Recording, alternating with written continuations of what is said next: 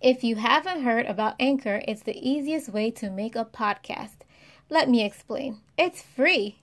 There's creation tools that allow you to record and edit your podcast right from your phone or computer. Anchor will distribute your podcast for you so it can be heard on Spotify, Apple Podcasts, and many more. You can make money from your podcast. Who doesn't want that? With no minimum listenership. It's everything you need to make a podcast in one place. Download the free Anchor app or go to anchor.fm to get started. Hi, my fellow educators. Welcome to the Teacher's Voice Podcast. This podcast amplifies the voices of teachers and discusses the big questions in education. My name is Shani Marie Ogilvy, and I am your host. I have been in education for over 10 years and I've served in many different roles. I've been a classroom teacher, instructional coach, supervisor, and curriculum fellow, but in the end, my experience and passion for student achievement is what drives me. My hope is that we all learn and grow through these weekly episodes so that we are better able to serve our students and communities.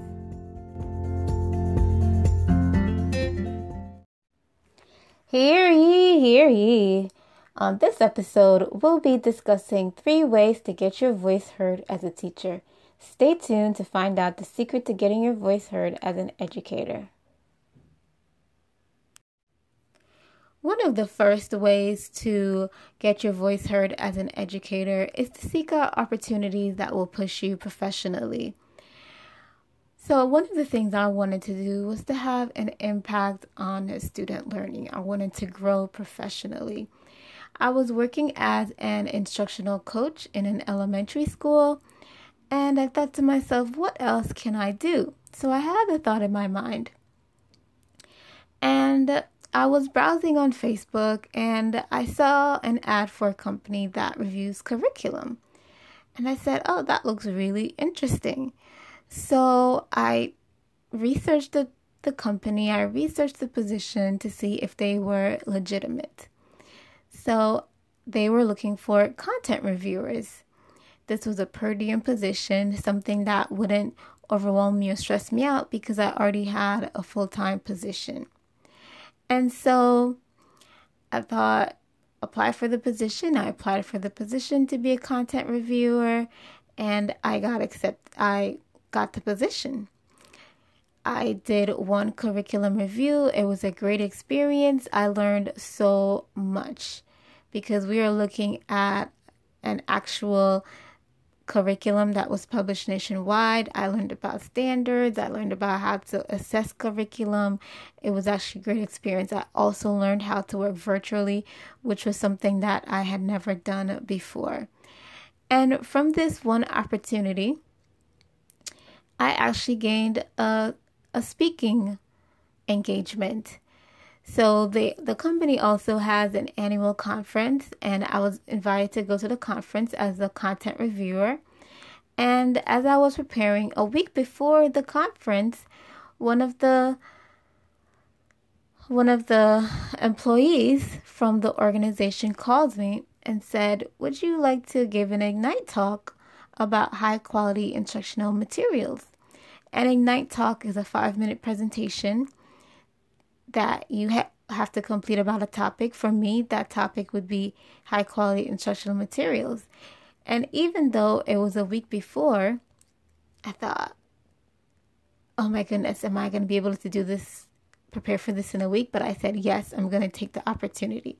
So I took the opportunity and I gave an Ignite talk in front of 150 to 200 people about high quality instructional materials. So, this just goes to show you that you never know when an opportunity would come up for you to get your voice heard. You have to seek out opportunities that are going to help you to grow professionally. The second way to get your voice heard is to make sure that you speak up in staff meetings, you speak up in professional development days, or any kind of meeting for that matter. And I think as sometimes as teachers we think, oh, I'm not going to say anything because my voice doesn't matter. But it does matter. Your opinion matters, your voice matters. And Not only that, speaking up in smaller settings is going to help you because when you get to larger settings, you'll have the experience of speaking in smaller settings. You'll be able to articulate your vision, articulate your opinion, and what you think about education and how you can make an impact. And for further explanation, this was something that I struggled with over time, but I slowly started making small steps. I started speaking up in my grade level meetings, then I started speaking up in my staff meetings, then I started speaking up in my on my professional development days to show that I have expertise in this area because I have been in the classroom. I know what I'm talking about. And so for, from speaking up in different meetings on professional development days, I gained the confidence to talk about my ideas which actually led them to being implemented because as a as a caveat I thoroughly thought about my ideas and I vetted my ideas with the people closest to me. So that if my ideas were to be implemented they would actually work. So this is another way to get your voice heard just speaking up. And again this was something hard for me but I wanted to push myself because it was important to me, because I knew this would be good for my kids. Next up, we'll talk about leadership committees and how they help you to get your voice heard. The third way to get your voice heard is to become a part of leadership in your school district and community. So, before we talked about speaking up in staff meetings, professional development meetings, that's important in this area because if you're speaking up in your staff meetings and in professional development meetings, you'll be asked to be a part of leadership committees.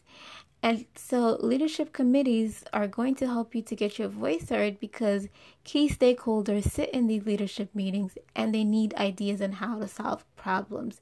We sometimes think that leaders have all the answers, but they need input and ideas from everyone. And this was a revelation for me because in the classroom, as a teacher, I thought, wow, this principal knows the answers to everything, but they don't.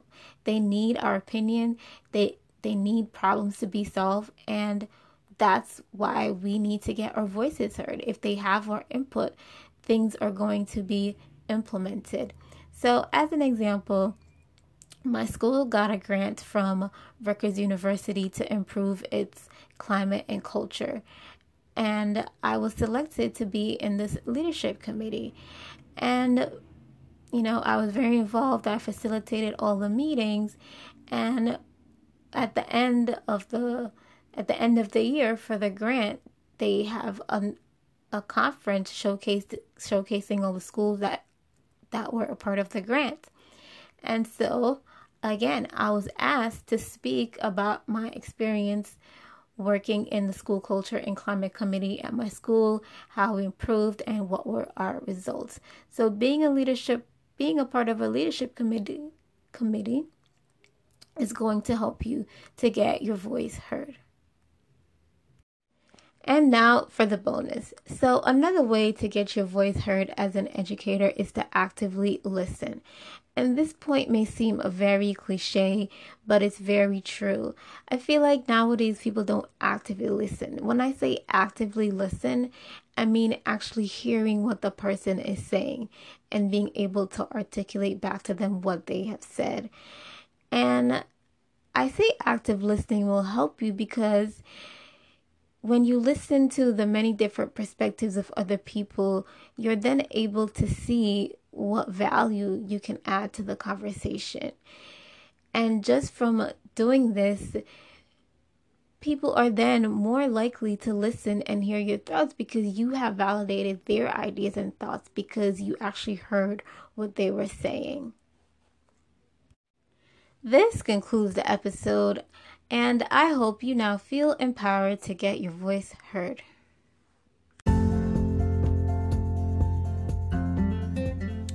Thank you so much for listening. If you found this content helpful, please share, favorite, and rate on your favorite podcast app. You can also leave a voice message on the Anchor voice message to stay in touch. Until next time, Happy learning and growing.